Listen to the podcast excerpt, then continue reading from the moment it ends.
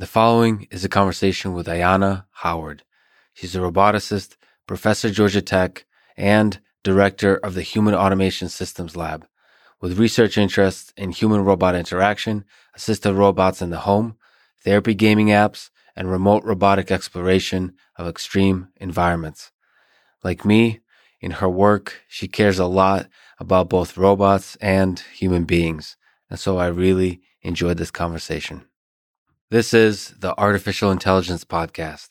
If you enjoy it, subscribe on YouTube, give it five stars on Apple Podcast, follow on Spotify, support it on Patreon, or simply connect with me on Twitter at Lex Fridman, spelled F-R-I-D-M-A-N. I recently started doing ads at the end of the introduction. I'll do one or two minutes after introducing the episode and never any ads in the middle that can break the flow of the conversation. I hope that works for you and doesn't hurt the listening experience. This show is presented by Cash App, the number one finance app in the App Store. I personally use Cash App to send money to friends, but you can also use it to buy, sell, and deposit Bitcoin in just seconds. Cash App also has a new investing feature. You can buy fractions of a stock, say $1 worth, no matter what the stock price is. Brokerage services are provided by Cash App Investing, a subsidiary of Square and member SIPC. I'm excited to be working with Cash App to support one of my favorite organizations called FIRST, best known for their FIRST robotics and Lego competitions. They educate and inspire hundreds of thousands of students in over 110 countries and have a perfect rating on Charity Navigator, which means that donated money is used to maximum effectiveness. When you get Cash App from the App Store or Google Play and use code LEX podcast, you'll get $10 and Cash App will also donate $10 to First, which again is an organization that I've personally seen inspire girls and boys to dream of engineering a better world. And now here's my conversation with Ayanna Howard.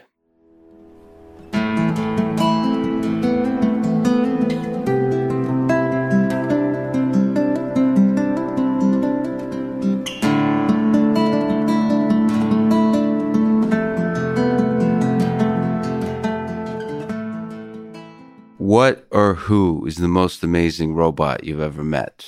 Or perhaps had the biggest impact on your career? I haven't met her, but I grew up with her. But of course, Rosie. So, and I think it's because also. Who's Rosie? Rosie from the Jetsons. She is all things to all people, right? think about it. Like anything you wanted, it was like magic. It happened. Um, so people not only anthropomorphize, but project whatever they wish for the robot to be onto onto Rosie. Rosie. But also, I mean, think about it. She was socially engaging. She every so often had an attitude, right? Um, she kept us honest. She she would push back sometimes when you know George was doing some weird stuff. Um, but she cared about people, especially the kids. Eh, she's she was like the the perfect robot. And, and you've said that people don't want their robots to be perfect. Can you elaborate that? What do you think that is? Just like you said, uh, Rosie pushed back a little bit every once in a while. Yeah. So I, I think it's that. So if you think about robotics in general, we want them because they enhance our quality of life. And, and usually that's linked to something that's functional, right? Uh, even if you think of self driving cars, why is there a fascination? Because people really do hate to drive. Like there's the like Saturday driving where I can just speed, but then there's the I have to go to work every day and I'm in traffic for an hour. I mean, people really hate that. Um, and so robots are designed to basically enhance our ability to increase our quality of life. And so the perfection comes from this aspect of interaction. Um, if I think about how we drive, if we drove perfectly, we would never get anywhere right? So think about how many times you had to uh, run past the light because you see the car behind you is about to crash into you, or that little kid uh, kind of runs into the the street and so you have to cross on the other side because there's no cars right? Like if you think about it we are not perfect drivers. Some of it is because it's our world. And so if you have a robot that is perfect in that sense of the word they they wouldn't really be able to function with us. Can you linger a little bit on the word perfection? So, uh, from the robotics perspective, what does that word mean, and how is sort of the optimal behavior as you're describing different than the, what we think of as perfection? Yeah. So perfection, if you think about it in the more theoretical point of view, it's really tied to accuracy, right? So if I have a function, can I complete it at 100% accuracy with zero errors? Um, and so that's kind of, if you think about perfection um, in the it, sense of the word. And in the self driving car realm, do you think, from a robotics perspective, we kind of think that uh, perfection means following the rules perfectly, sort of defining staying in the lane, changing lanes. When there's a green light, you go. When there's a red light, you stop. And that, that's the, f- and be able to perfectly see all the entities in the scene. That's the limit of what we think of as perfection. And I think that's where the problem comes is that uh, when people think about perfection for robotics, the ones that are the most successful are the ones that are quote unquote perfect. Like I said, Rosie is perfect, but she actually wasn't perfect in terms of accuracy, but she was perfect in terms of how she interacted and how she adapted. And I think that's some of the disconnect is that we really want perfection with respect to its ability to adapt to us.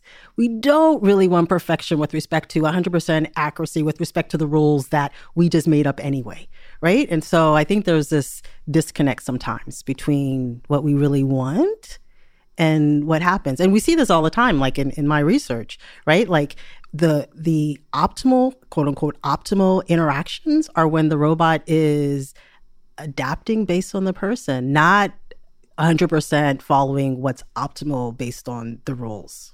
Just to linger on autonomous vehicles for a second, just your thoughts, maybe off the top of the head, uh, is how hard is that problem? Do you think, based on what we just talked about? You know, there's a lot of folks in the automotive industry they're very confident, from Elon Musk to Waymo to all these companies. How hard is it to solve that last piece? The last That's mile. The, the, the gap between the perfection and the human definition of how you actually function in this world. Yeah, so this is a moving target. So I remember when um, all the big companies started to heavily invest in this. And there was a, a, number of even roboticists, as well as you know folks who were putting in the VCs and, and corporations, Elon Musk being one of them, that said, you know, self-driving cars on the road with people, you know, within five years. Mm-hmm. Uh, that was a little while ago. Um, and now people are saying five years, 10 years, 20 years. Some are saying never, mm-hmm. right? I think if you look at some of the things that are being successful, is these um, basically fixed environments where you still have some anomalies, right? You still have people walking, you still have stores, but you don't have um, other drivers, right? Like other human drivers, are is a dedicated space for the for the cars. Um, because if you think about robotics in general, where it's always been successful is in, I mean, you can say manufacturing, like way back in the day, right? It was a fixed environment. Humans were not part of the equation. We're a lot better than that, but like when we can carve out scenarios that are closer to that space, then I think that it's where we are. So a closed campus where you don't have self-driving cars yep. and maybe some protection so that the students don't jet in front just because they want to see what happens. Like having a little bit i think that's where we're going to see the most success in the near future. And be slow moving. Right not not you know 55 60 70 miles an hour but the the speed of uh, a golf cart right? So that said the most successful in the automotive industry, robots operating today in the hands of real people are ones that are traveling over 55 miles an hour and in unconstrained environments, which is Tesla vehicles, so Tesla Autopilot. So I just, I would love to hear sort of your just thoughts of uh, two things. So one, I don't know if you've gotten to see, you've heard about something called Smart Summon, where Tesla system, autopilot system, where the car drives zero occupancy, no driver in the parking lot, slowly sort of tries to navigate the parking lot to find itself to you. And there's some incredible amounts of videos and just hilarity that happens as it awkwardly tries to navigate this environment. But it's it's a beautiful nonverbal communication between machine and human that I think is a from it's like it's some of the work that you do in this kind of interesting human robot interaction space. So what are your thoughts in general about it? So I I do have that feature. Mm-hmm. Um, do you drive a Tesla? I do. Oh, no. Um mainly because I'm a gadget freak, right? right? So I, I, say it's a, it's a gadget that happens to have some wheels, yeah. and yeah, I've seen some of the videos. Um, but what's your experience like? I mean, you're you're a human robot interaction roboticist. You're legit sort of expert in the field. So what does it feel for a machine to come to you? It's one of these very fascinating things, but also I am hyper hyper alert right? Like I'm hyper alert. Like my yes. butt, my thumb is like, oh, okay, I'm I'm ready to take over. Yeah. Um, even when I'm in my car or I'm doing things like automated backing into. Uh, so there's like a feature where you can do this automating backing into a mm. parking space, um, or bring the car out of your garage, um, or even you know pseudo autopilot on the freeway. Right? right? I am hypersensitive I can feel like as I'm navigating, I'm like, yeah, that's an error right there. Like I am very aware of it, uh, but I'm also fascinated by it, and it does get better. Like it, I, I look and see it's learning from all of these people who are cutting it on. Yeah. Like every time it's I cut it on, it's getting better, right? And so I think that's what's amazing about it is so that this nice dance of you're still hyper vigilant so you're still not trusting it at all. Yeah. and yet you're using it. What on the highway, if I were to, like, what, as a roboticist, we'll talk about trust a little bit. I, what, how do you explain that? You still use it. Is it the gadget freak part, like where you just enjoy uh, exploring technology? Or is that the right actually balance between robotics and humans is where you use it but don't trust it and somehow there's this dance that ultimately is a positive. Yeah, so I think I'm I just don't necessarily trust technology, but I'm an early adopter, right? So wow. when it first comes out, I will use everything, but I will be very very cautious of how I use it. Do you uh, read about it or do you explore it but just try it? Do you do like uh, crudely, to put it crudely, do you read the manual or do you learn through exploration? I'm an explorer. If I have to read the manual, then uh, you know I do design. Yeah. Then it's a bad it's user a interface. It's a failure. Elon Musk is very confident that you kind of take it from where it is now to full autonomy. So from this human robot interaction where you don't really trust and then you try and then you catch it when it fails to it's going to incrementally improve itself into full full where you don't need to uh, participate. What's your sense of that trajectory? Is it feasible? So the promise there is by the end of next year by the end of 2020 is the current promise. What's your sense uh, about that journey that tesla's on so there's kind of three three things going on though. I think in terms of will people go like as a user, as a adopter, will you trust going to that mm-hmm. point? I think so right? Like there are some users, and it's because what happens is when technology, when you're hypersensitive at the beginning, and then the technology tends to work, your um, apprehension slow, slowly goes away. And as people, we tend to swing to the other extreme, right? Because, like, oh, I was like hyper, hyper fearful or hypersensitive, and it was awesome. And we just tend to swing. That's just human nature. And so you will have, I mean, and I. That's a scary notion because most people are now extremely untrusting of autopilot. They use it, but they don't trust it. And it's a scary notion that there's a certain point where you allow yourself to look at the smartphone for like 20 seconds. And then there'll be this phase shift yes. where it'll be like 20 seconds, 30 seconds, one minute, two minutes. It's a sc- it's, scary it's, it's, proposition. But that's, but that's, people, right? Yeah, that's just, humans. that's humans. Um, I mean, I think of even our use of, I mean, just everything on the internet, right? Like think about how reliant we are on certain apps and certain engines, right? 20 years ago, people have been like, oh, yeah, that's stupid. Like, that makes no sense. Like, of course, that's false. Like, now it's just like, oh, of course, I've been using it. It's been correct all this time. Of course. Aliens, I didn't think they existed, but now it says they do. Obviously. 100%. Earth is flat. so, okay, but uh, you said three things. So one is the Okay, so kind of one is the human, and I think there will be a group of individuals that will swing, right? Uh, I just teenagers. teenage. I mean, it'll be teen. It'll be adults. Um, there's actually an age demographic that's optimal for technology adoption, um, and you can actually find them, and they're actually pretty easy to find, uh, just based on their habits, based on.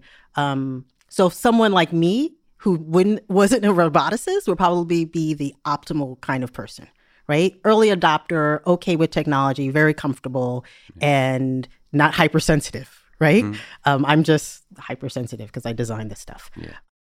So there is a target demographic that will swing. The other one, though, is you still have these humans that are on the road. That one is a harder, harder thing to do. Um, and as long as we have people that are on the same streets, that's going to be the big issue.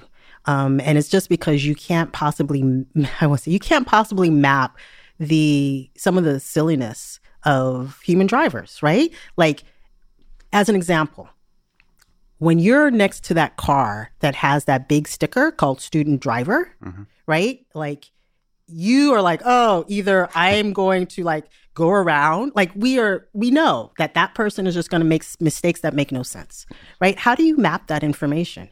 Um, or if I'm in a car and I look over and I see, you know, two fairly young looking individuals and there's no student driver bumper and I see them chit chatting to each other, I'm like, oh, Yep. that's an issue, right? So, how do you get that kind of information and that experience into a, basically an autopilot? Yeah. And there's millions of cases like that where we we take little hints to establish context. I mean, you said kind of beautifully poetic human things, but there's probably subtle things about the environment, about is about it being maybe um, time for commuters to start re- going home from work, and therefore you can make some kind of judgment about the group behavior of pedestrians, blah blah blah, and so on, and yes. so on. Or even cities, right? Cities. Like, um, if you're in Boston, how people cross the street, like lights are not an issue, versus other places where people will will actually wait Yes. for the crosswalk. Seattle or somewhere peaceful. And but uh, what we all, what I've also seen, so just even in Boston, that intersection to intersection is different. So the, every intersection has a personality of its own.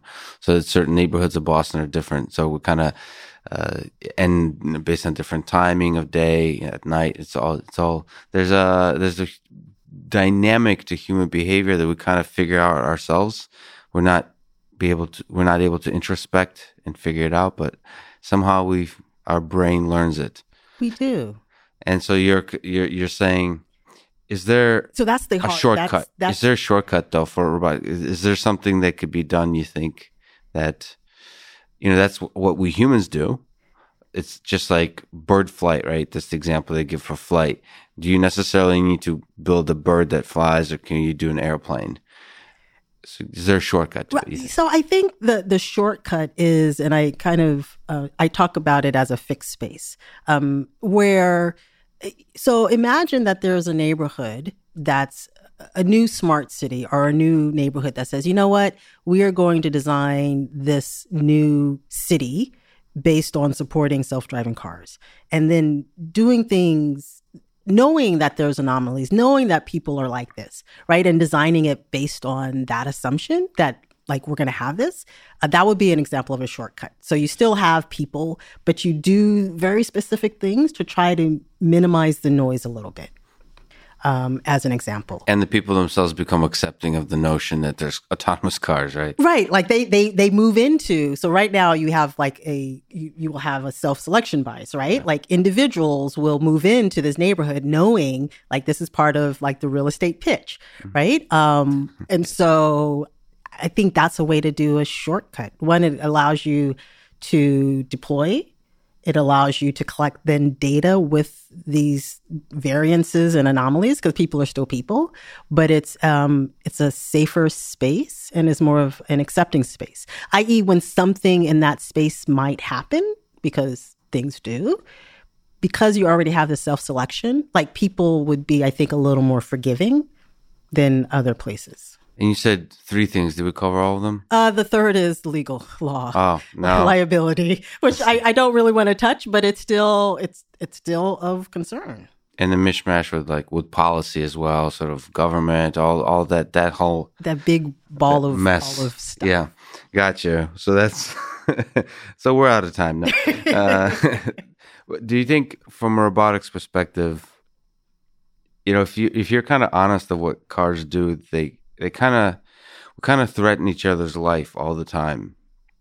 So cars are very. I mean, in order to navigate intersections, there's an assertiveness, there's a risk taking, and if you were to reduce it to an objective function, there's a probability of murder in that function, meaning you killing another human being, and you're using that. First of all, it has to be low enough to be acceptable to you on an ethical level as an individual human being, but it has to be high enough for people to respect you, to not sort of take advantage of you completely and jaywalk in front of you and so on.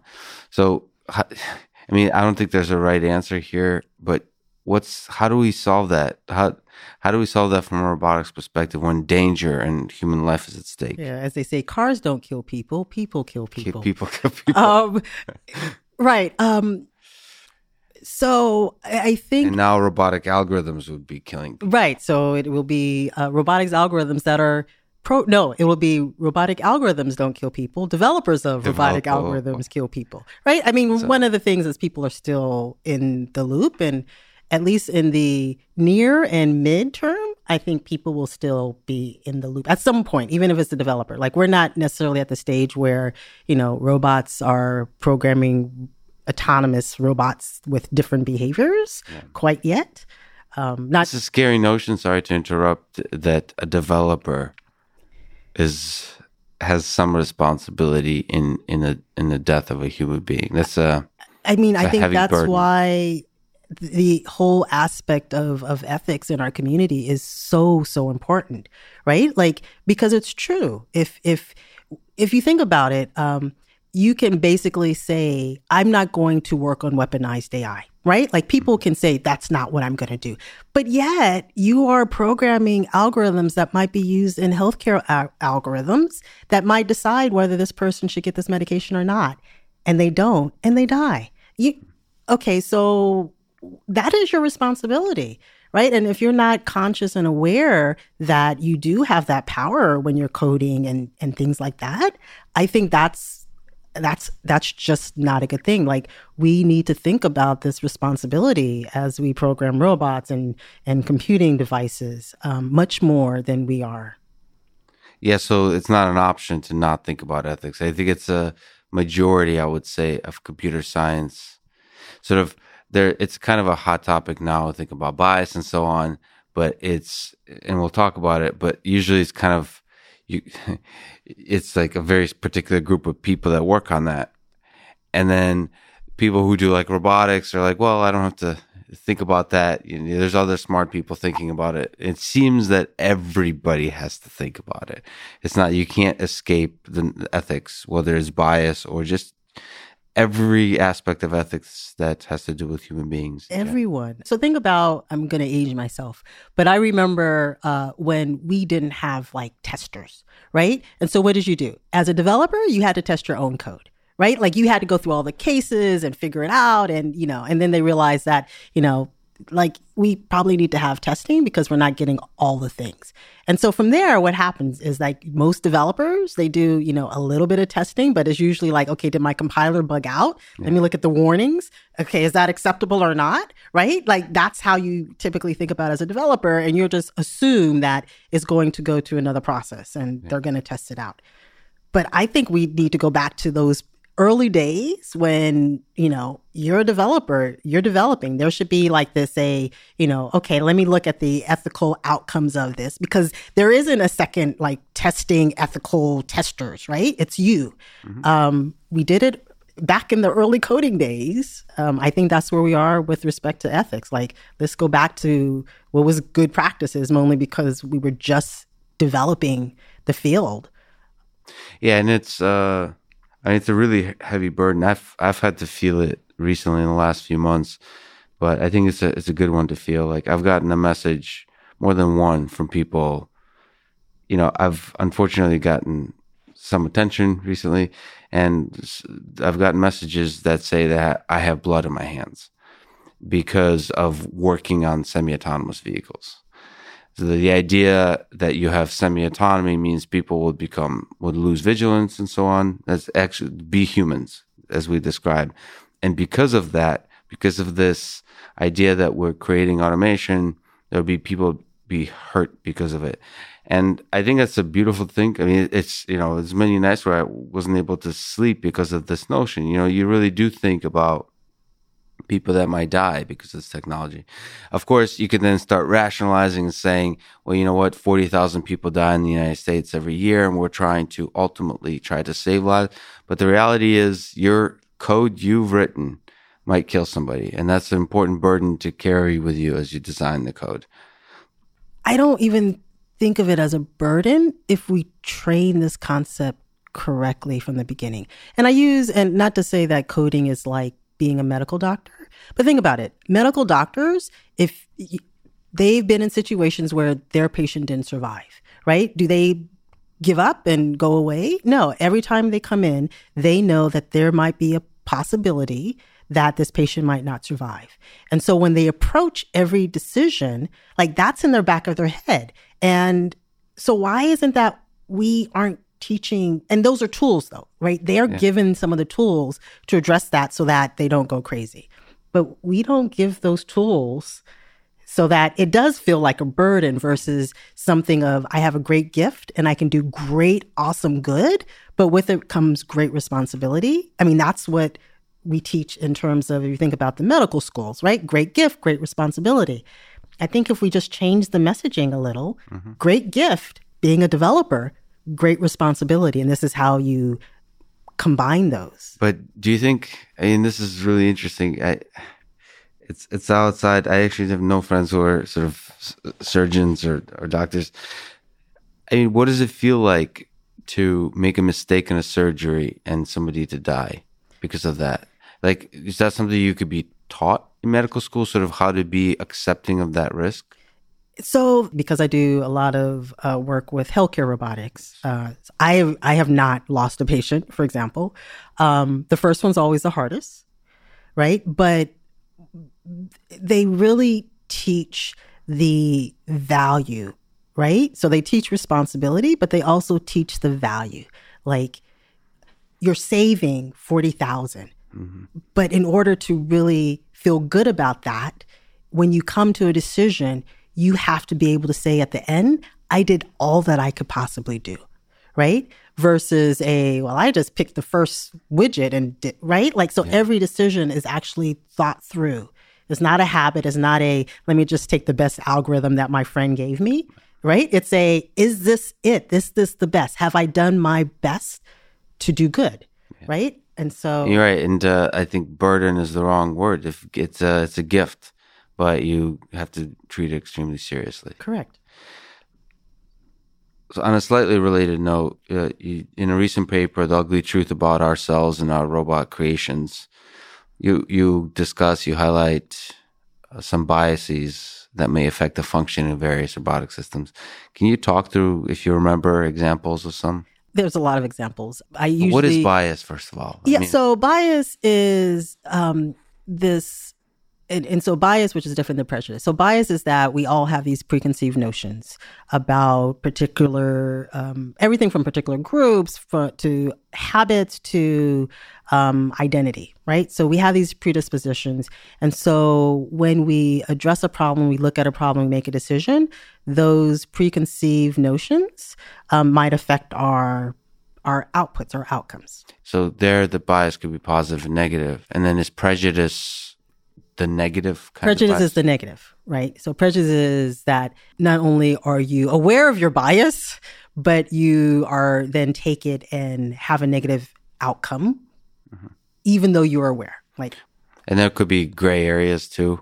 I mean, There's always gray areas. That's the challenging aspect of all ethical right. questions, right? right? So I always like. Uh, so there's there's a funny one, and in fact, I think it, it might be in the paper because I think I talk about uh, self driving cars. But think about this: we um, for teenagers, right? Typically, we insurance companies charge quite a bit of money if you have a teenage driver. Mm-hmm. So you could say that's an age bias. Yeah right? Yeah. But no one will claim, I mean, parents will be grumpy, but no one really says that that's not fair. That's interesting. We don't, uh, that's right. That's right. It's, uh, everybody in human factors and safety research almost, I mean, is quite ruthlessly critical of teenagers.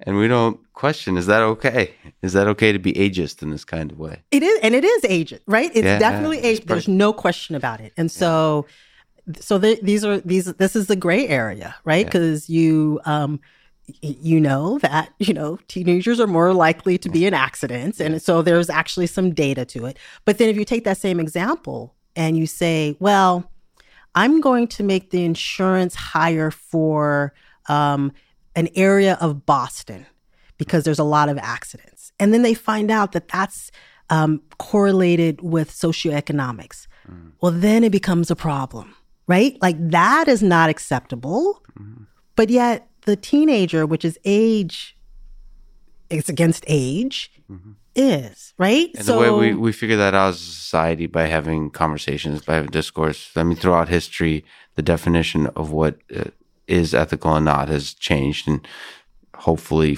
always for the better. Correct, correct.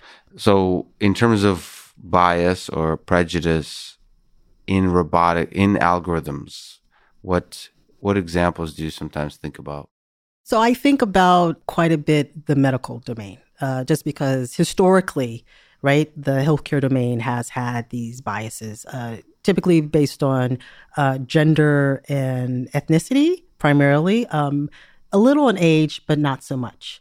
Um, you know, historically, uh, if you think about um, FDA and drug trials, it's you know harder to find uh, women that you know aren't childbearing, and so you may not test on drugs at the same level, right? So there, there's these things, um, and so if you think about robotics, right, um, something as simple as I'd like to design an exoskeleton right? What should the material be? What should the weight be? What should the form factor be?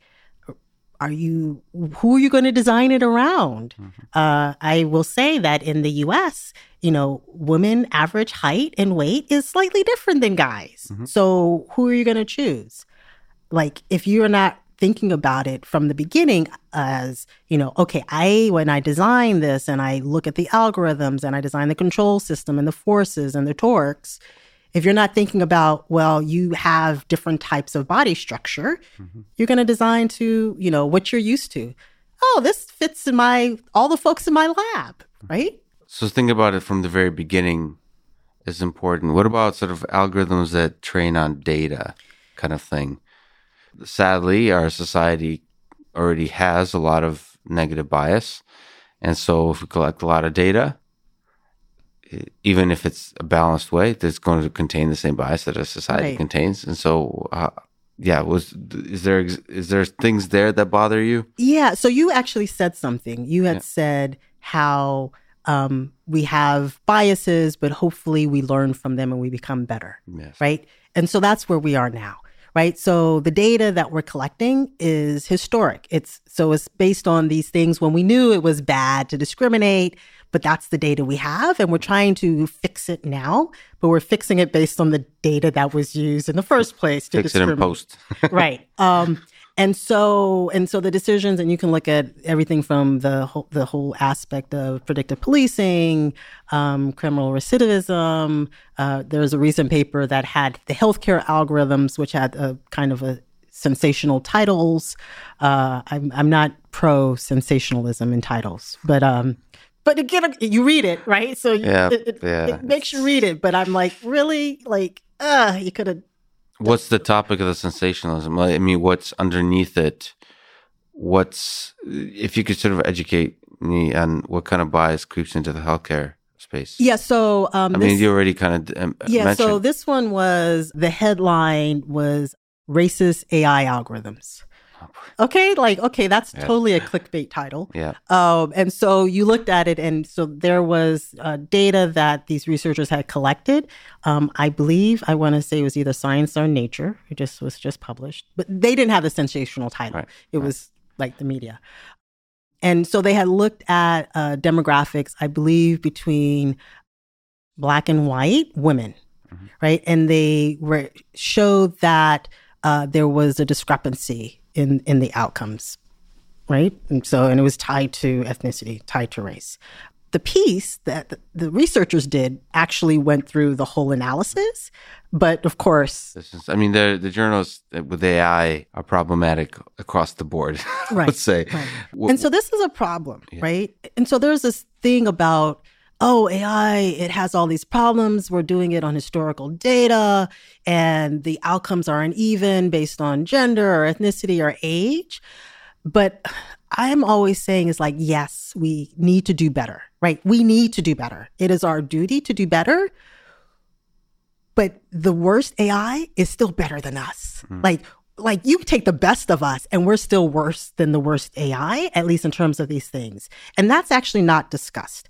Right. And and so I, I think, and that's why the sensational title, right? And so it's like, so then you can have individuals go like, oh, we don't need to use this AI. I'm like, oh no, no, no, no.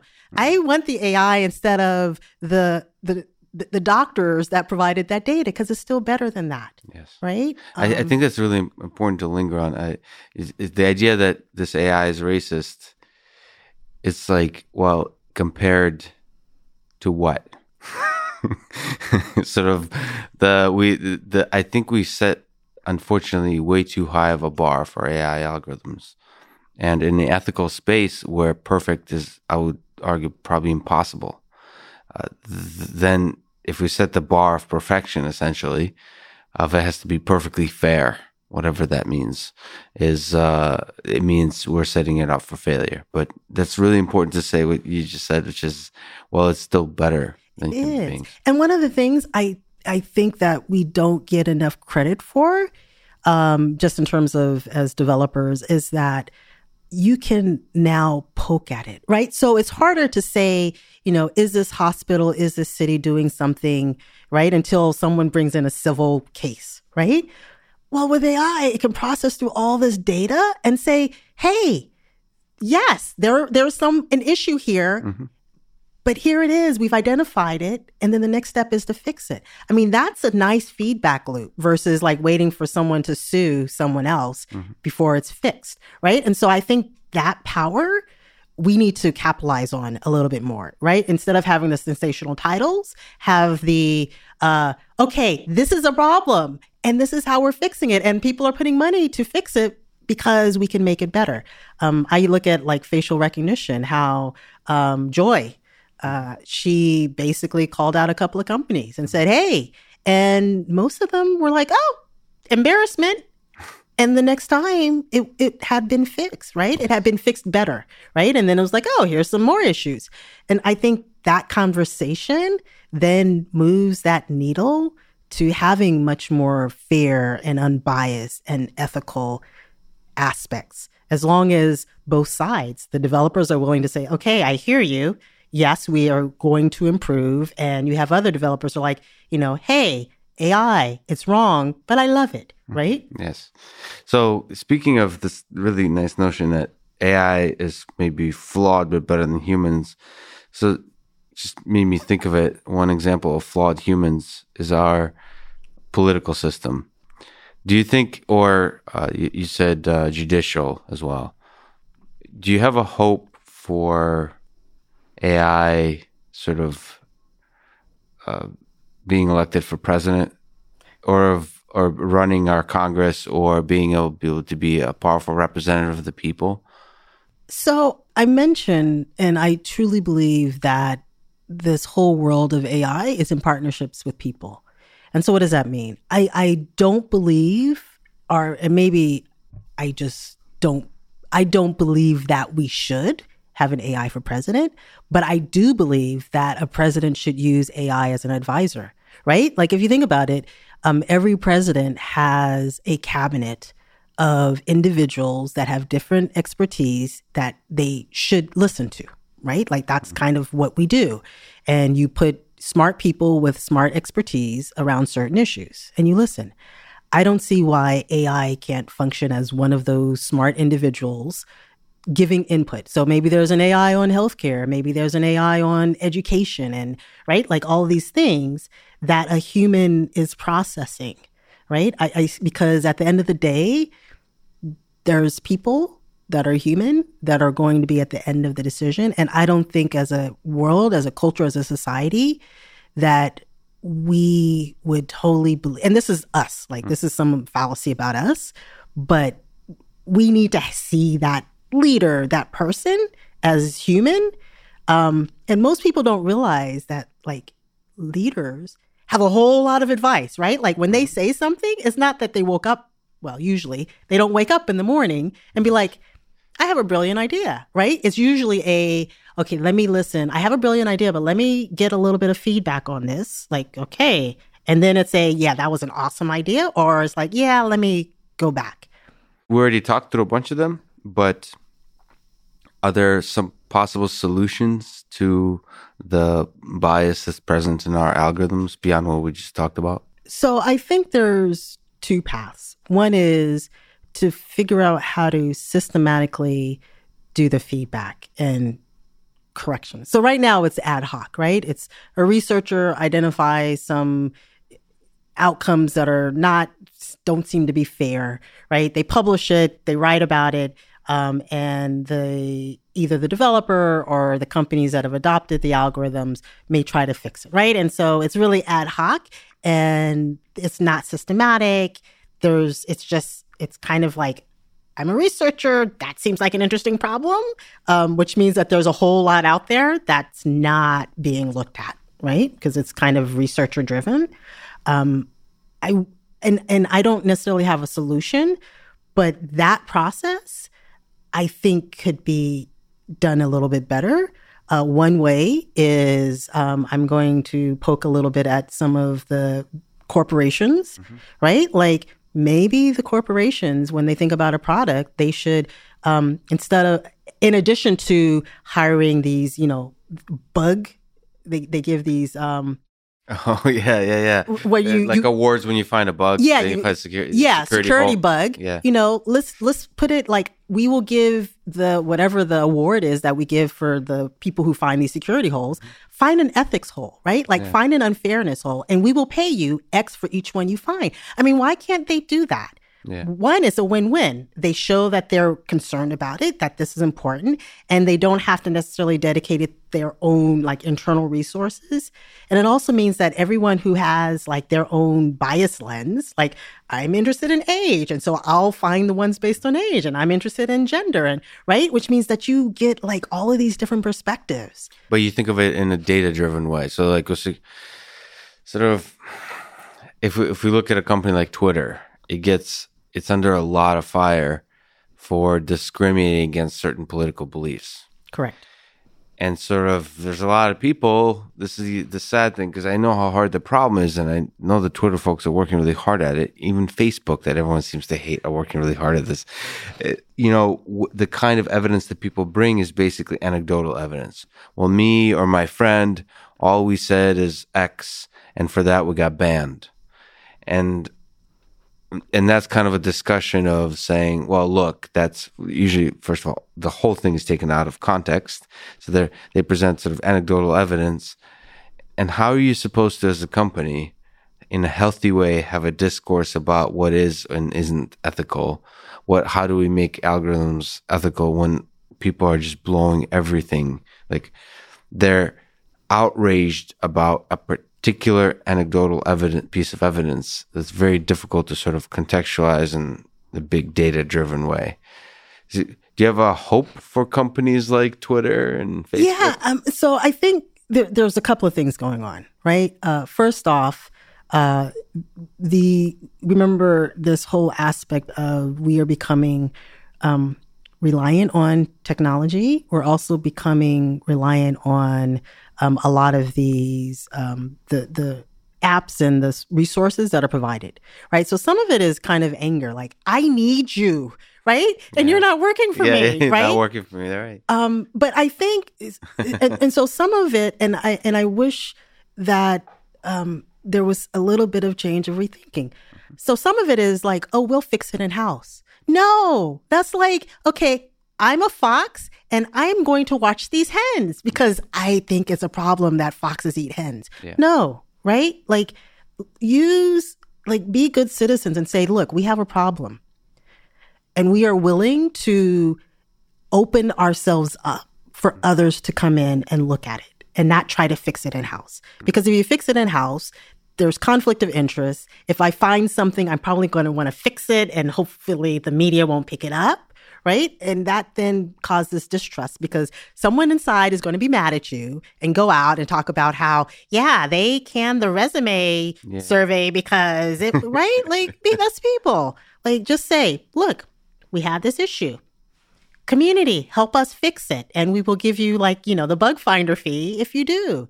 Did you ever hope that the community, us as a human civilization on the whole, is good and can be trusted to guide the future of our civilization into a positive direction? I think so. So I'm an optimist, right? Um, and you know, we there there were some dark times in history, always. Um, I think now we're in one of those dark times. I truly do. In which aspect? The polarization, um, and it's not just U.S. right? So if it was just U.S., I'd be like, yeah, it's a U.S. thing.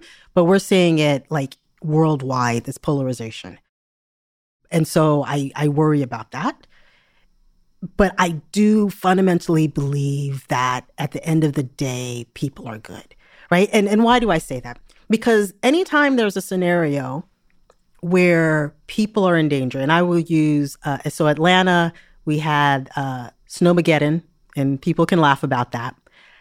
People at the time, so the city closed for you know little snow, but it was ice, and the city closed down.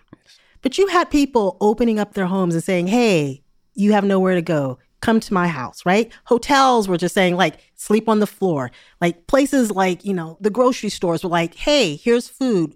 There was no, like, oh, how much are you going to pay me? It was like this, such a community. And like people who didn't know each other, strangers were just like, can I give you a ride home? And that was a point I was like, you know what? Like, that that that reveals that the deeper thing is is uh, there's a compassion love that we all have within us. It's just that when all that is taken care of and get bored, we love drama. yes. and that's I, I, think almost like the division is a sign of the times being good. Is that it's just entertaining on a, some unpleasant uh, mammalian level to watch to disagree with others. Yeah. And Twitter and Facebook are actually taking advantage of that in a sense because it brings you back to the platform and they're advertiser driven, so they make a lot of money. So you go back and you click. Love doesn't sell quite as well in terms of advertisement. Uh, it doesn't. So you've uh, started your career at NASA Jet Propulsion Laboratory, but before I ask a few questions there, have you happened to have ever seen Space Odyssey, 2001 Space Odyssey? Yes. Okay. Do you think do you think HAL 9000 so we're talking about ethics. Do you think HAL did the right thing by taking the priority of the mission over the lives of the astronauts? Do you think HAL is good or evil? Easy questions. Yeah. HAL was misguided you're one of the people that would be in charge of an algorithm like HAL. Yeah. So how would you do better? If you think about what happened was there was no fail safe, right? So we perfection, right? Like mm-hmm. what is that? I'm going to make something that I think is perfect, but if my assumptions are wrong, it'll be perfect based on the wrong assumptions, right? That's something that you don't know until you deploy and then you're like, oh yeah, messed up. But what that means is that when we design software, such as in Space Odyssey, uh, when we put things out, that there has to be a fail safe. There has to be the ability that once it's out there, you know, we can grade it as an F and it fails and it doesn't continue, right? Mm-hmm. It, there's some way that it can be brought in and, and removed and, and that aspect.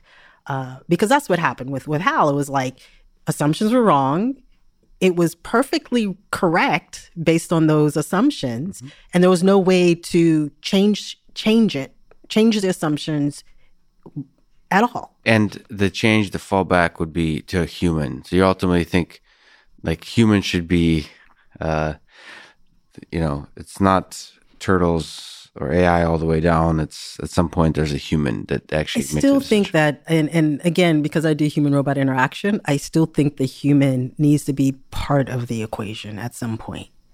So what? Just looking back, what are some fascinating things in robotic space that NASA was working at the time, or just in general? What what have you gotten to play with, and what are your memories from working at NASA? Yeah, so one of my first memories was they were working on a surgical robot system that could do eye surgery. Right. And this was wow. back in, oh my gosh, it must have been, oh, maybe 92, 93, wow. 94.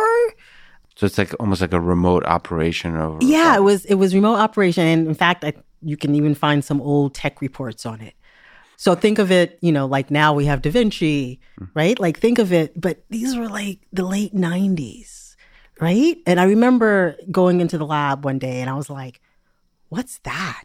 Right. And of course, it, it wasn't pretty, right? Because the technology, but it was like functional. And you had this this individual that could use version of haptics to actually do the surgery. And they had this mock up of a human face and like the eyeballs, and you can see this little drill Hmm. And I was like, oh, that is so cool.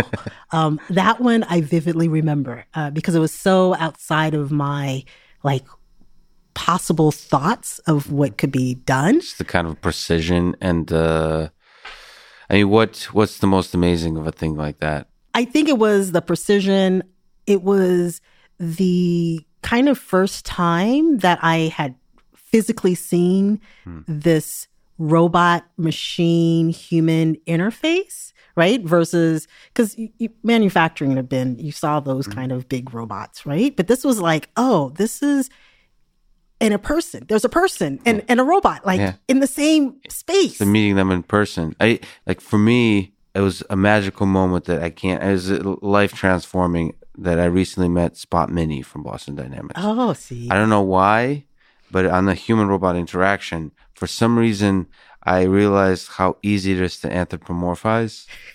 And it was, I don't know, I, it was, um, it was almost like falling in love, this feeling of meeting. And I've obviously seen these robots a lot on video and so on, but meeting in person, just having that one on one time. It's different. It's different. So do you, have you had a robot like that in your life that was, made you maybe fall in love with robotics? Sort of out, like meeting in person?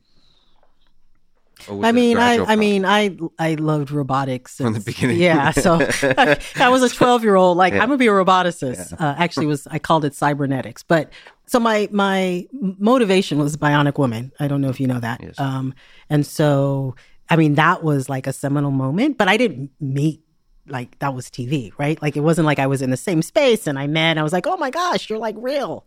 Just lingering on Bionic woman, which by the way, because I, I read that about you, uh, I, I, watched a bit bits of it, and it's just so no offense, terrible. it's cheesy. It's cheesy. look at it now. It's cheesy. I, have seen a couple of reruns lately, but it's uh, but of course at the time it was probably uh, but the captured the imagination especially when when, uh, when you're younger, it just catch you. But which aspect did you think of it? You mentioned cybernetics. Did you think of it as robotics, or did you think of it as almost constructing artificial beings? Like, is it the intelligent part that that captured your fascination, or was it the whole thing? Like, even just the limbs and just the. So for me, it would have. In another world, I probably would have been more of a biomedical engineer. Mm because what fascinated me was the bionic was the parts, like the bionic parts, the limbs, um, those aspects of it.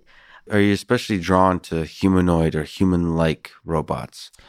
I would say human like, not humanoid right? And when I say human like, I think it's this aspect of that interaction, uh, whether it's social and it's like a dog, right? Mm-hmm. Like that's human like because it understands us, it interacts with us at that very social level.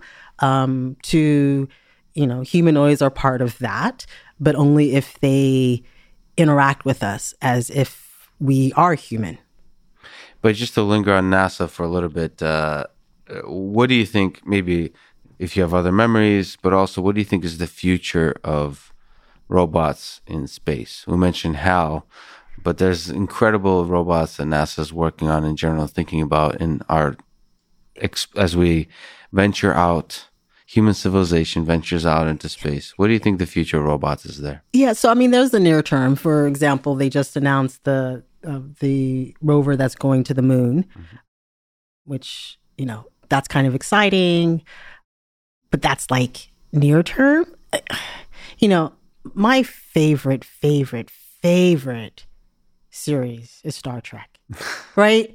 You know, I really hope, and even Star Trek, like if I calculate the years, I wouldn't be alive, but I would really, really love to be in that world. Like, even if it's just at the beginning, like, you know, like voyage, like adventure one. So basically, living in space.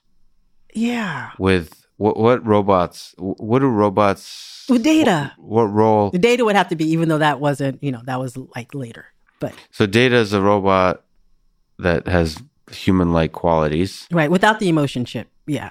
You don't like emotion. Well, so data robots. with the emotion chip was kind of a mess, right? it, it took a while for for that him to adapt. Um, but and and so why was that an issue? The issue is is that emotions make us irrational agents. That's the problem. And yet he could think through things even if it was based on an emotional scenario, right? Based on pros and cons. But as soon as you made him emotional, one of the metrics he used for evaluation was his own emotions, not people around him, right? Like, and so we do that as children, right? So we're very egocentric when we we're are young. very egocentric. And so, isn't that just an early version of the emotion chip? Then I haven't watched much yeah, Star Trek. I, I except I have also met adults um, yeah. right and so that is that is a developmental process and um, i'm sure there's a bunch of psychologists that could go through yes. like you can have a 60 year old adult who has the emotional maturity of a 10 year old right and so there's various phases that people should go through in order to evolve and sometimes you don't so how much psychology do you think topic that's rarely mentioned in robotics but how much does psychology come to play when you're talking about HRI, human robot interaction, when you have to have robots that actually interact with you? Tons. So we, like my group, as well as I, read a lot in the cognitive science literature as well as the psychology literature um, because they understand a lot about human human relations and developmental milestones and things like that. Um, and so we tend to look to see what what's been done out there. Um, sometimes what we'll do is we'll try to match that to see is that human human relationship the same as human robot? Sometimes it is, and sometimes it's different. And then when it's different, we have to we we try to figure out okay, why is it different in this scenario, but it's the same in the other scenario, right? And so we try to do that quite a bit. Would you say that's, if we're looking at the future of human robot interaction, would you say the psychology piece is the hardest? Like, if it's, I mean, it's a funny notion for you as, I, I, don't know if you consider, yeah. I mean, one way to ask it, do you consider yourself a roboticist or a psychologist? oh, I consider myself a roboticist that plays the act of a psychologist. but if you were look at yourself sort of, um, you know, 20, 30 years from now, do you see yourself more and more wearing the psychology hat? uh, sort of another way to put it is are the hard problems in human robot interactions fundamentally psychology or is it still robotics the, the perception manipulation planning and all that kind of stuff? It's actually neither. The hardest part is the adaptation and the interaction so the learning it's the it's the interface it's the learning and so if i think of like I've become much more of a roboticist slash AI person mm. than when I like originally. Again, I was about the bionics. I was a con- I was electrical engineer. I was control theory, right? Like, and then I started realizing that my algorithms needed like human data, right? And so then I was like, okay, what is this human thing, right? How do I incorporate human data? And then I realized that human perception had that there was a lot in terms of how we perceive the world. And so trying to figure out how do I model human perception for my and so I became a HRI person, human mm-hmm. robot interaction person from being a control theory and realizing that humans actually offered quite a bit. Mm-hmm. Uh, and then when you do that, you become a, more of an artificial intelligence, AI. And so I see myself evolving more in this AI world um, under the lens of robotics having hardware interacting with people. So you're a, a world class expert researcher in robotics, and yet others you know, there's a few. It's a it's a small but uh, fierce community of people, but most of them don't take the journey into the H of HRI, into the human. So why did you brave into the interaction with humans? It seems like a really hard problem. It's a hard problem and it's very risky as an academic. Yes. And I I knew that when I started down that journey that it was very risky as an academic um, in this world that was nuanced. It was just developing. We didn't even have a conference, right, mm-hmm. at the time, because the, it was the interesting problems. That was what drove me. It was the fact that I looked at what interests me in terms of the application space and the problems, and that pushed me into trying to figure out what people were and what humans were and how to adapt to them. Um, if those problems weren't so interesting, I'd probably still be sending rovers to glaciers, right? Uh, but the problems were interesting. And the other thing was that they were hard, right? So it's, I like having to go into a room and being like, I don't know what to do.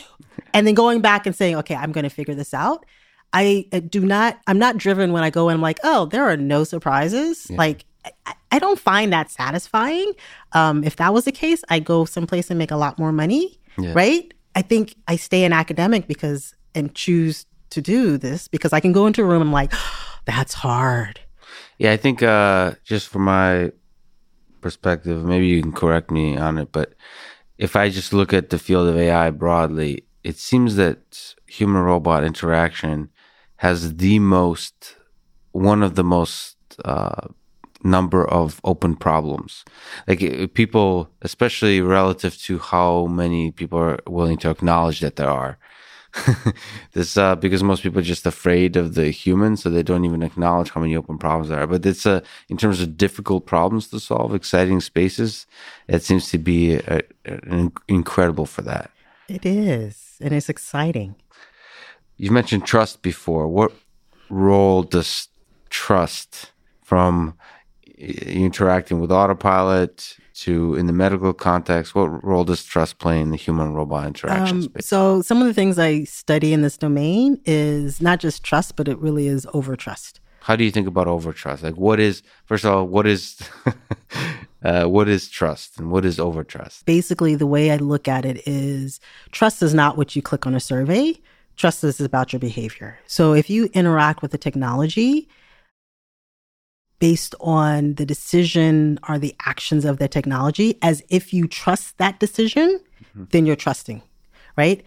Um, and I mean, even in my group, we've done surveys that, you know, on the thing, do you trust robots? Of course not. Would you follow this robot in a burning building? Of course not, mm-hmm. right? And then you look at their actions and you're like, clearly your behavior does not match what you think right? Or what you think you would like to think, right? And so I'm really concerned about the behavior because that's really at the end of the day, when you're in the world, that's what will impact others around you. It's not whether before you went onto the street, you, you clicked on like, I don't trust self driving cars. You know, that uh, from an outsider perspective, it's always frustrating to me. Well, I read a lot, so I'm insider in a certain philosophical sense. Uh, the it's frustrating to me how often trust is used in surveys and how people say make claims out of any kind of finding they make about somebody clicking on answer. Because trust is uh, uh yeah behavior just you said it beautifully. I mean the action your own behavior is is what trust is. I mean that everything else is not even close. It's almost like a, a absurd comedic uh poetry that you weave around your actual behavior. So some people can say they're they their trust, you know, I trust trust my wife, husband, or not, whatever. But the actions is what speaks right. volumes. You bug their car, yeah, you probably don't trust them. I trust them, but I'm just making sure. No, no, that's uh, yeah. Like even if you think about cars, I think it's a beautiful case. I came here uh, at some point, I'm sure, on either Uber or Lyft, right? Mm-hmm. I remember when it first came out right? I bet if they had had a survey, would you get in the car with a stranger no. and pay them? Yes. How many people do you think would have said, like, really? You know, wait, even worse. Would you get in the car with a stranger at 1 a.m. in the morning to have them drop you home as a single female? Yeah. Like, how many people would say, uh, that's stupid? yeah. And now look at where we are. I mean, people put kids, like, right? Like, yes oh yeah, my my child has to go to um school, and yeah. I yeah, I'm gonna put my kid in this car with a stranger. Yep. I mean, it's just fascinating how like what we think we think is not necessarily matching our behavior. Yeah, and certainly with robots, with autonomous vehicles, and, and all all the kinds of robots you work with, uh, that's it's um. Yeah, it's uh, the, the way you answer it, especially if you've never interacted with that robot before uh, if, if, you haven't had the experience, you being able to respond correctly on a survey is uh, is impossible. But what do you, what do you uh, what role does trust play in the interaction? Do you think? Like, is it good to is it good to trust a robot? What does over trust mean? Or is it is it good to kind of how you feel about autopilot currently, which is like from a robotics perspective is like still uh, cautious, still very cautious. Yeah. So this is still an open area of research, uh, but basically, what I would like um, in a perfect world is that people trust the technology when it's working 100%, and people will be hypersensitive and identify when it's not. But of course, we're not there. Uh, that's that's the ideal world. And but we find is that people swing, right? They they tend to swing uh, which means that if my first and like we have some papers like first impressions and every is everything, mm-hmm. right? If my first instance with technology with robotics is positive, um, it mitigates any risk. It, it, it correlates with like best outcomes. Um, it means that I'm more likely to either not see it when it makes a mistakes or faults, or I'm more likely to forgive it. Mm. Um, and so this is a problem because technology is not 100% accurate, right? It's not 100% accurate, although it may be perfect. How do you get that first moment right, do you think? There's also an education about the capabilities and limitations of the system. Do you have a sense of how do you educate people correctly in that first interaction? Again, this is this is an open-ended problem. Um, so one of the uh, study that actually has given me some hope that I, I were trying to figure out how to put in robotics. So uh, there was a, a, um, a, research study that had showed for medical AI systems giving um, information to radiologists uh, about you know here you need to look at these areas um, on on on the um, X-ray. Uh, what they found was that when the system provided one choice there was this aspect of um, either no trust or over trust, right? Like I'm not going, I don't believe it at all, or a um, yes, yes, yes, yes, and and they would miss things, right? right? Instead, when the system gave them multiple choices, like here are the three, even if it knew, like, you know, it had estimated that the top area you need to look at was heat, you know, some place on on the x-ray if it gave like one plus others the trust was maintained and the accuracy of the entire population increased right so basically it was a you're still trusting the system but you're also putting in a little bit of like your human expertise mm-hmm. like your human decision processing into the equation so it helps to mitigate that overtrust risk. Yeah, so there's a fascinating balance to have to strike. Yeah. I haven't figured out again. right, robotics, it's, open, it's still it's exciting open, open, area research. Yes. Exactly. So, what are some exciting applications of human robot interaction? You started a company. Maybe you can talk about the the the exciting efforts there, but in general, also what other space can robots interact with humans and help? Yeah. So, besides healthcare, because you know that's my bias lens, my other bias lens is education.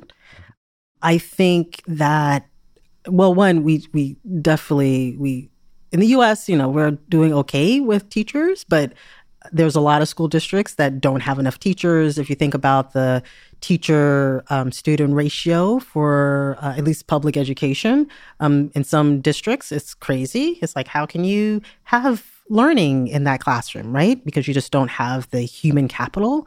Um, and so if you think about robotics, bringing that in to classrooms as well as the after school space where they offset some of this lack of resources in certain communities, um, I think that's a good place.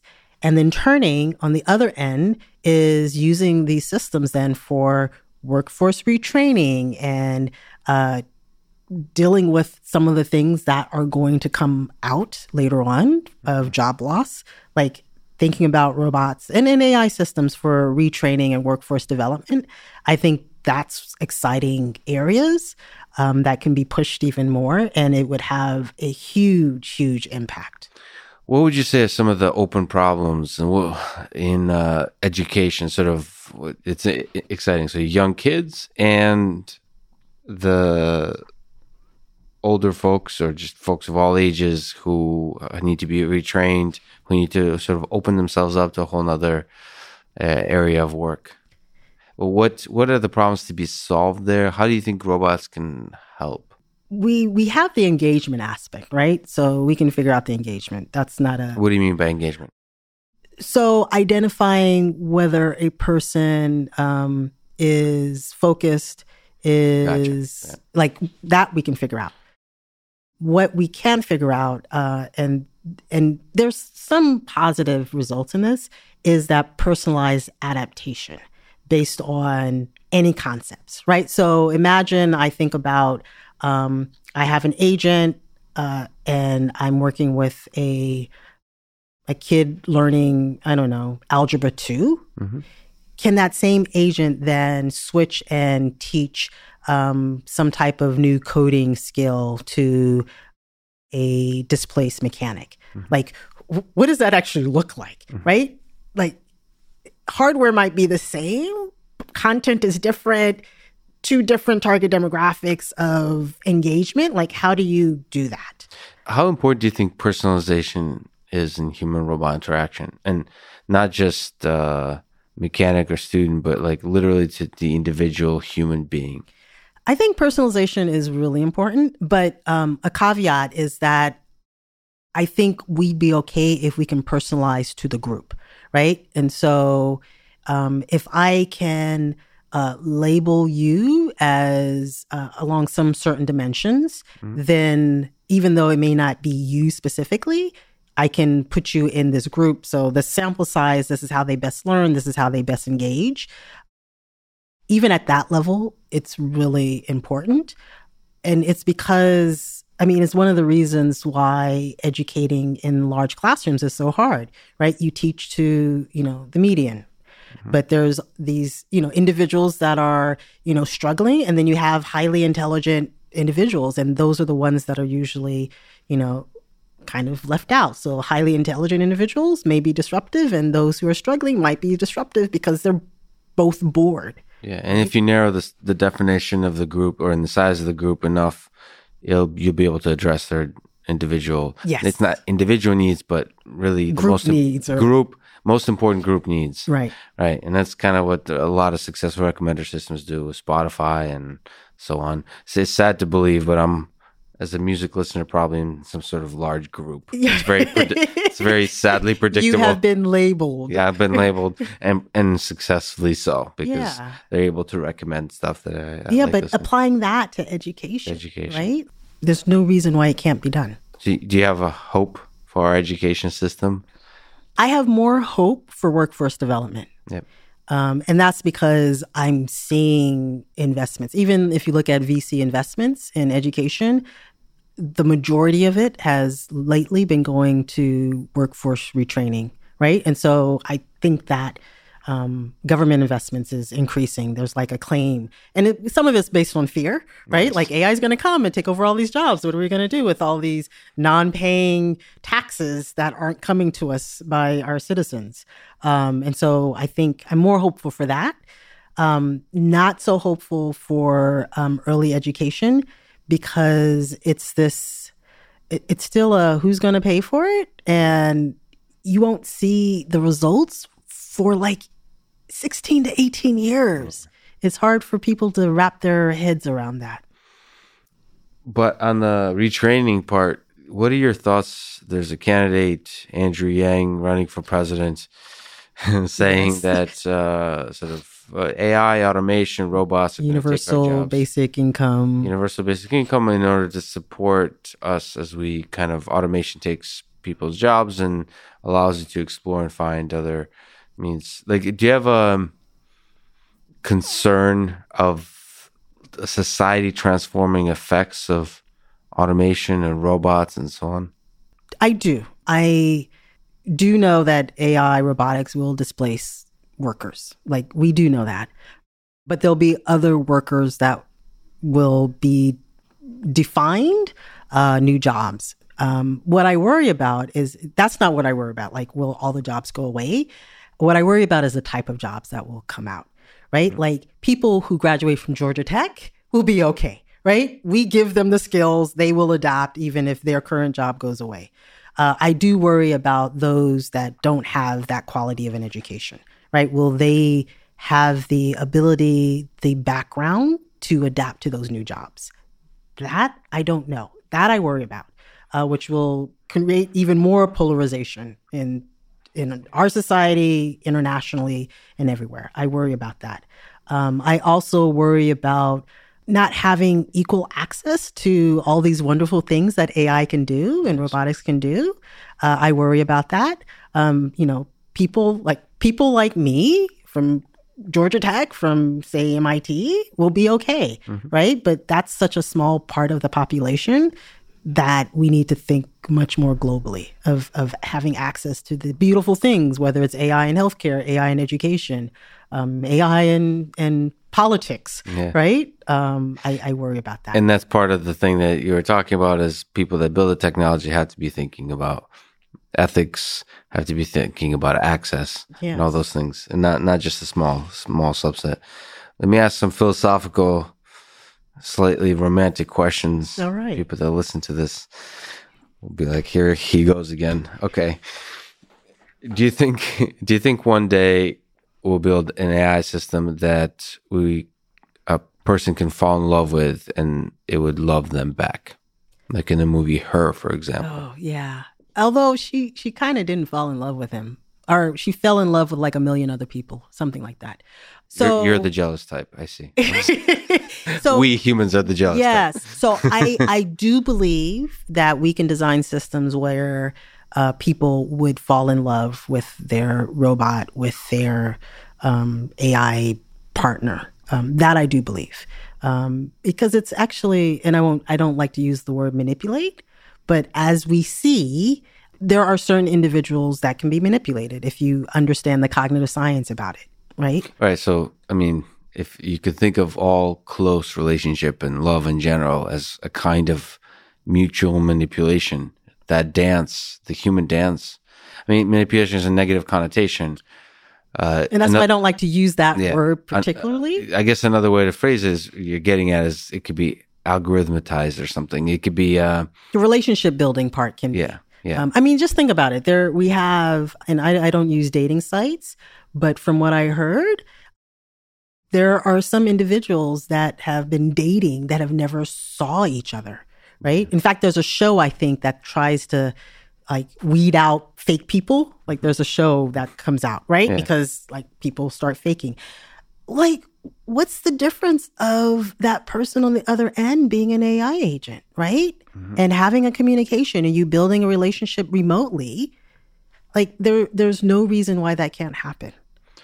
In terms of human robot interaction, so what role you've kind of mentioned with data, emotion being can be problematic if not implemented well, I suppose. What role does emotion and some other human like things, the imperfect things, come into play here for good human robot interaction and something like love? Yeah. So in this case, and you had asked, can a AI agent love a human back? Um, I think they can emulate love back right? And so, what does that actually mean? It just means that if you think about their programming, they might put the other person's needs in front of theirs in certain situations, right? You look at, think about it as return on investment. Like, what's my return on investment? As part of that equation, that person's happiness, you know, has some type of, you know, algorithm weighting to it. And the reason why is because I care about them, right? That's the only reason, right? Um, but if I care about them and I show that, then uh, my final objective function is length of time of the engagement, right? So you can think of how to do this actually quite easily. And so. But that's not love? Well, so that's the thing. Um, it, I think it emulates love because we don't have a classical definition of love. Right. But, uh, and we don't have the ability to look into each other's minds to see the algorithm. And I mean, I guess what I'm getting at is, uh, is it possible that, especially if that's learned, especially if there's some mystery and black box nature to the system, how is that, you know, how is it any different? How is it any different? And in terms of sort of if the system says, I'm conscious, I'm afraid of death, and it does indicate that it loves you. Uh, another way to sort of phrase it, I'd be curious to see what you think. Do you think there'll be a time when robots should have rights.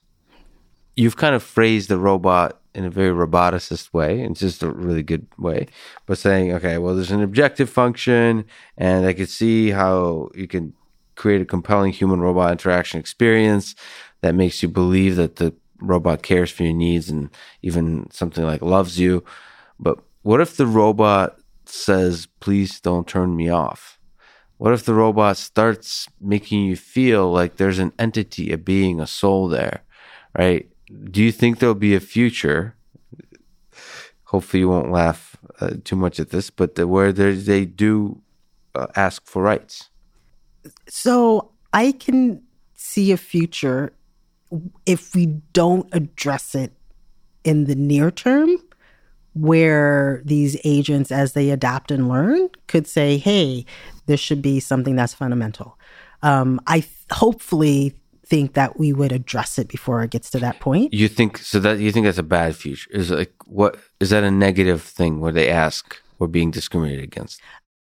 I, I guess it depends on what role have they attained at that point, right? And so if I think about now, careful what you say because the robots 50 years from now will be listening to this and you'll be on TV saying this is what roboticists used to believe. I, well, right. And so this is my, and as I said, I have a biased lens uh, right. and, and my robot friends will understand that. Yes. um, but so if you think about it, um, and I actually put this in kind of the, as a roboticist, you don't necessarily think of robots as human with human rights, but you could think of them either in the category of uh, property or you can think of them in the category of animals, right? Mm-hmm. And so both of those have different types of, of rights. So animals have their own rights as as a living being, but you know they can't vote, they can't right, uh, they they can be euthanized, uh, but as humans, if we abuse them, we go to jail. Mm-hmm. Like, right? So they do have some rights that protect them, but don't give them uh, the rights of like citizenship. Mm-hmm. And then if you think about property, property, the rights are associated with the person, right? So if someone vandalizes your property right. or steals your property, like there are some rights, but it's associated with the person who owns that. Mm-hmm.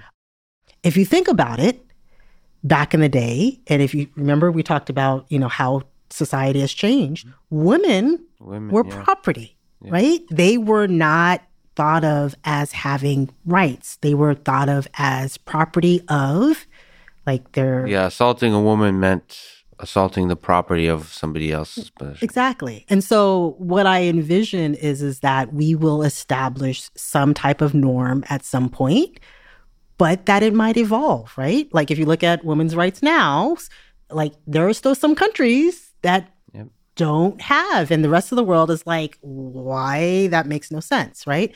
And so I do see a world where we do establish some type of grounding. It might be based on property rights, it might be based on animal rights. And if it evolves that way, I think we will have this conversation at that time because that's the way our society traditionally has evolved. Beautifully put.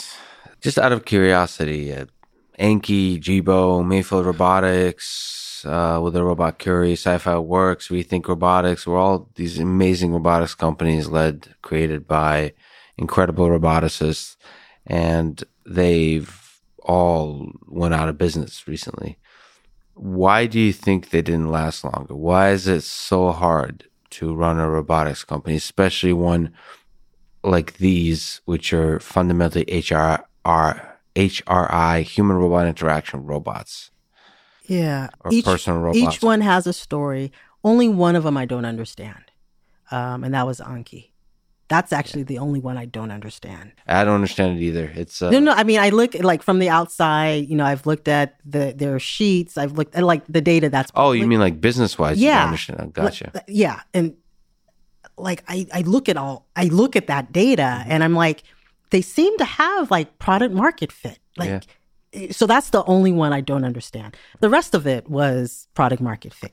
What's product market fit? fit? Just just that of like, how do you think about it? Yeah. So although we we think robotics was getting there, right? Mm-hmm. But I think it's just the timing. It just their their clock just timed out. I think if they had been given a couple more years, it, they would have been okay. Mm-hmm. Um, but the other ones were still fairly early by the time they got into the market. And so product market fit is um, I have a product that I want to sell at a certain price. Are there enough people out there, the market, that are willing to buy the product at that market price for me to be a functional, viable, profit bearing company? Mm-hmm. Right? So product market fit. If if it costs you a thousand dollars and uh, everyone wants it and only is willing to pay a dollar, you have no product market fit. Even if you could sell it for, you know, it's enough for a dollar because you can't. You so can't how hard is it for robots? Sort of maybe if you look at iRobot, the company that makes Roombas, vacuum cleaners, uh, can you comment on did they find the right product, um, market product fit? Like, how, are people willing to pay for robots? Is also another kind of question. So if you think about iRobot and their story, right? Like when they first they they had enough of a of a runway, right? When they first started, they weren't doing vacuum cleaners, right? They were a military they were contracts primarily, government contracts, designing or robots. military robots. Yeah, mili- I mean that's what they were. That's how yeah. they started, right? And they then, still do a lot of incredible work there. But yeah, that was the initial thing that gave them a lot, enough funding to to, to then try to the vacuum cleaner is what I've been told was not like their first rendezvous in terms of designing a product, right? Nope. Um, and so they they were able to survive until they got to the point that they found a a product price market, right? Um, and even with if you look at the the Roomba, uh, the price point now is different than when it was first released, right? It was an early adopter price, but they found enough people who were willing to to fund it. And I mean, the you know, I forgot what their loss profile was for the first couple of you know years, but they became profitable in sufficient time that mm-hmm. they didn't have to close their doors. So they found the right. There's still there's still people willing to pay a large amount of money, so over a thousand dollars for for a vacuum cleaner. Unfortunately for them, now that they've proved everything out, figured it all out, They now have- there's competitors. So, yeah, and so that's that's the next thing, right? uh, the com- the competition, and they have quite a number, even internationally. Like there's some some products out there you can go to, you know, Europe and be like, oh, I didn't even know this one existed. So so this is the thing though, um, like with any market, I I would. This is not a bad time, although you know, as a roboticist, it's kind of depressing. But I, I actually think about things like with the, I would say that all of the companies that are now in the top five or six, they weren't the first to the stage, right? Like Google was not the first search engine. Sorry, AltaVista, right? Um, Facebook was not the first. Sorry, MySpace, right? Like think about Yeah. it. They were not the first players. Those first players, like they're they're not in the top five, ten of Fortune 500 companies, right? They proved they, they started to prove out the market.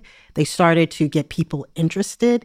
They started the buzz, but they didn't make it to that next level. But the second batch, right? The second batch, I think might make it to the next level. Do you th- when do you think the the Facebook of ro- ugh, The Facebook of robotics. sorry I ta- I take that phrase back because people deeply for some reason well I know why but it's I think exaggerated distrust Facebook because of the privacy concerns and so on and with robotics one of the things you have to make sure is all the things we talked about is to be transparent and have people deeply trust you to let right. a robot into their lives into their home but when do you think the second batch of robots will co- is it five ten years 20 years that we'll have robots in our homes and robots in our hearts. So if I think about, because I try to follow the the VC kind of space in terms of robotic investments, mm-hmm. and right now, and I don't know if they're going to be successful. I don't know if this is the second batch, but there's only one batch that's focused on like the first batch, mm-hmm. right? And then there's all these self driving X's, right? And so um, I don't know if they're a first batch of something or if like I don't know quite where they fit in. Mm. But there's a number of companies, um, the co-robot, I call them co-robots, that are still getting VC investments. They some of them have some of the flavor of like Rethink Robotics. Some of them have some of the flavor of like Kuri. Um, What's a co-robot? A co- so basically a robot and human working in the same space. So some of the companies are focused on manufacturing. So having a robot and human working together in uh, a factory. Uh, some of these co-robots are uh, robots and humans working in the home, working in clinics. Like there's different versions of these companies in terms of their products, but they're all so Rethink Robotics would be like one of the first, at least well-known companies focused on this space. Um, so I don't know if this sec- if this is a second batch or if this is still part of the first batch. That I don't know. And then you have all these other companies in this self-driving, you know, space, and I don't know if that's a first batch or again a second batch. Yeah. So there's a lot of mystery about this now. I, of course, it's hard to say that this is the second batch until it, you know, it proves out, right? Correct. Yeah, exactly. Yeah, we need a unicorn. Yeah, exactly. Uh, the why do you think people are so afraid, at least in popular culture, of legged robots like those worked in Boston Dynamics or just robotics in general? If you were to psychoanalyze that fear, what what do you make of it? And should they be afraid? Sorry. So, should people be afraid? I don't think people should be afraid, um, but with a caveat. Uh, I don't think people should be afraid, given that most of us in this world understand that we need to change something, right? So, given that, now if things don't change, uh, be very afraid.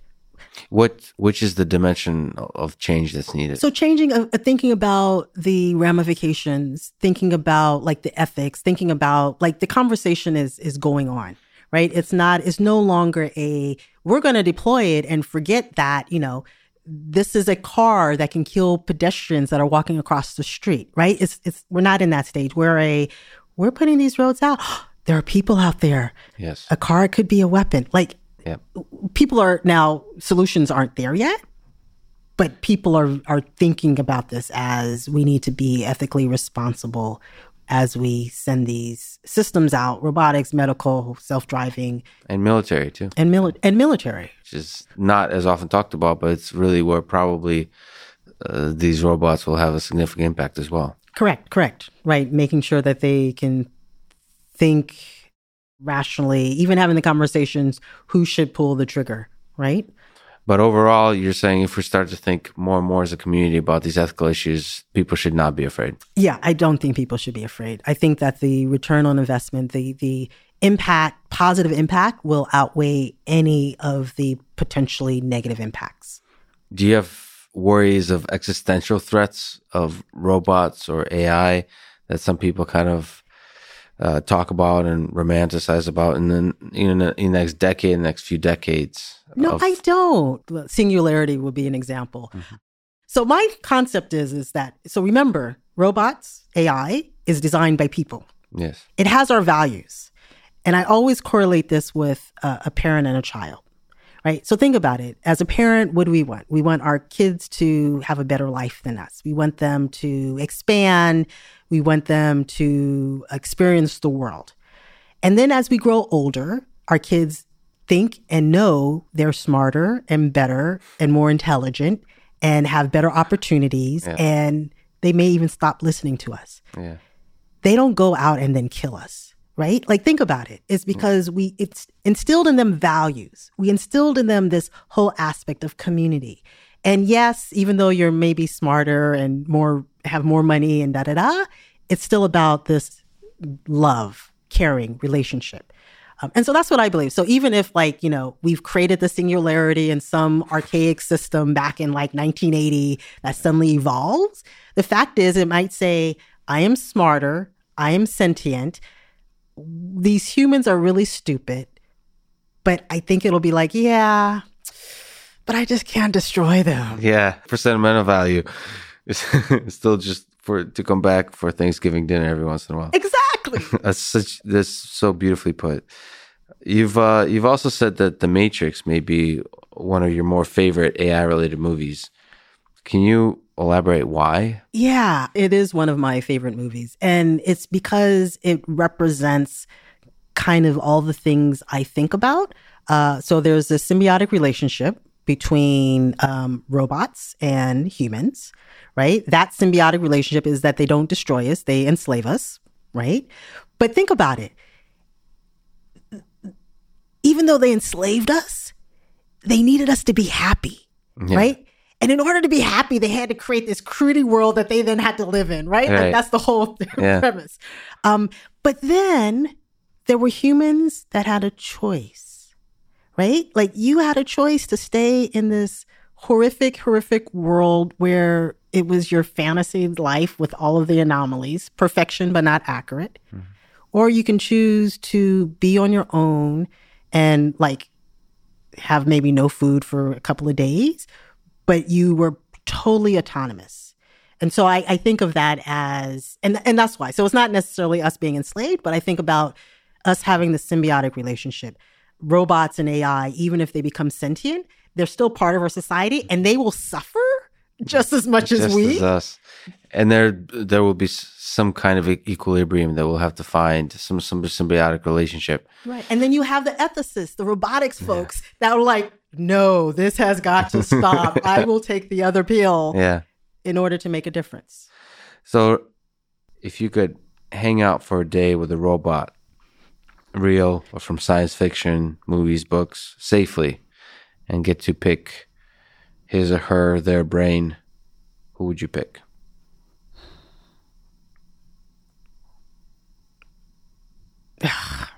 Gotta say it's data.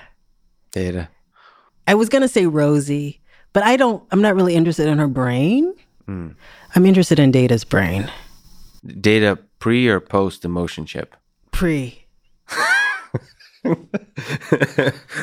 but don't you think it'd be a more interesting conversation post emotion chip? Yeah, it would be drama. And I, you know, I'm human. I deal with drama all the time. Yeah. Uh, but the reason why I want to pick Data's brain is because I I could have a conversation with him and ask, for example, how can we fix fix this ethics problem, right? And he could go through like the rational thinking, and through that, he could also help me think through it as well. And so that's there's like these questions, fundamental questions I think I could ask him that he would help me also learn from. And that fascinates me. I don't think there's a better place to end it. Ayanna, thank you so much for talking. It was an honor. Thank, thank you. you. Thank you. This was fun. Thanks for listening to this conversation. And thank you to our presenting sponsor, Cash App. Download it, use code LEX Podcast. You'll get $10, and $10 will go to First, a STEM education nonprofit that inspires hundreds of thousands of young minds to become future leaders and innovators. If you enjoy this podcast, subscribe on YouTube Give it five stars on Apple Podcast, follow on Spotify, support it on Patreon, or simply connect with me on Twitter. And now let me leave you with some words of wisdom from Arthur C. Clarke. Whether we are based on carbon or on silicon makes no fundamental difference. We should each be treated with appropriate respect. Thank you for listening and hope to see you next time.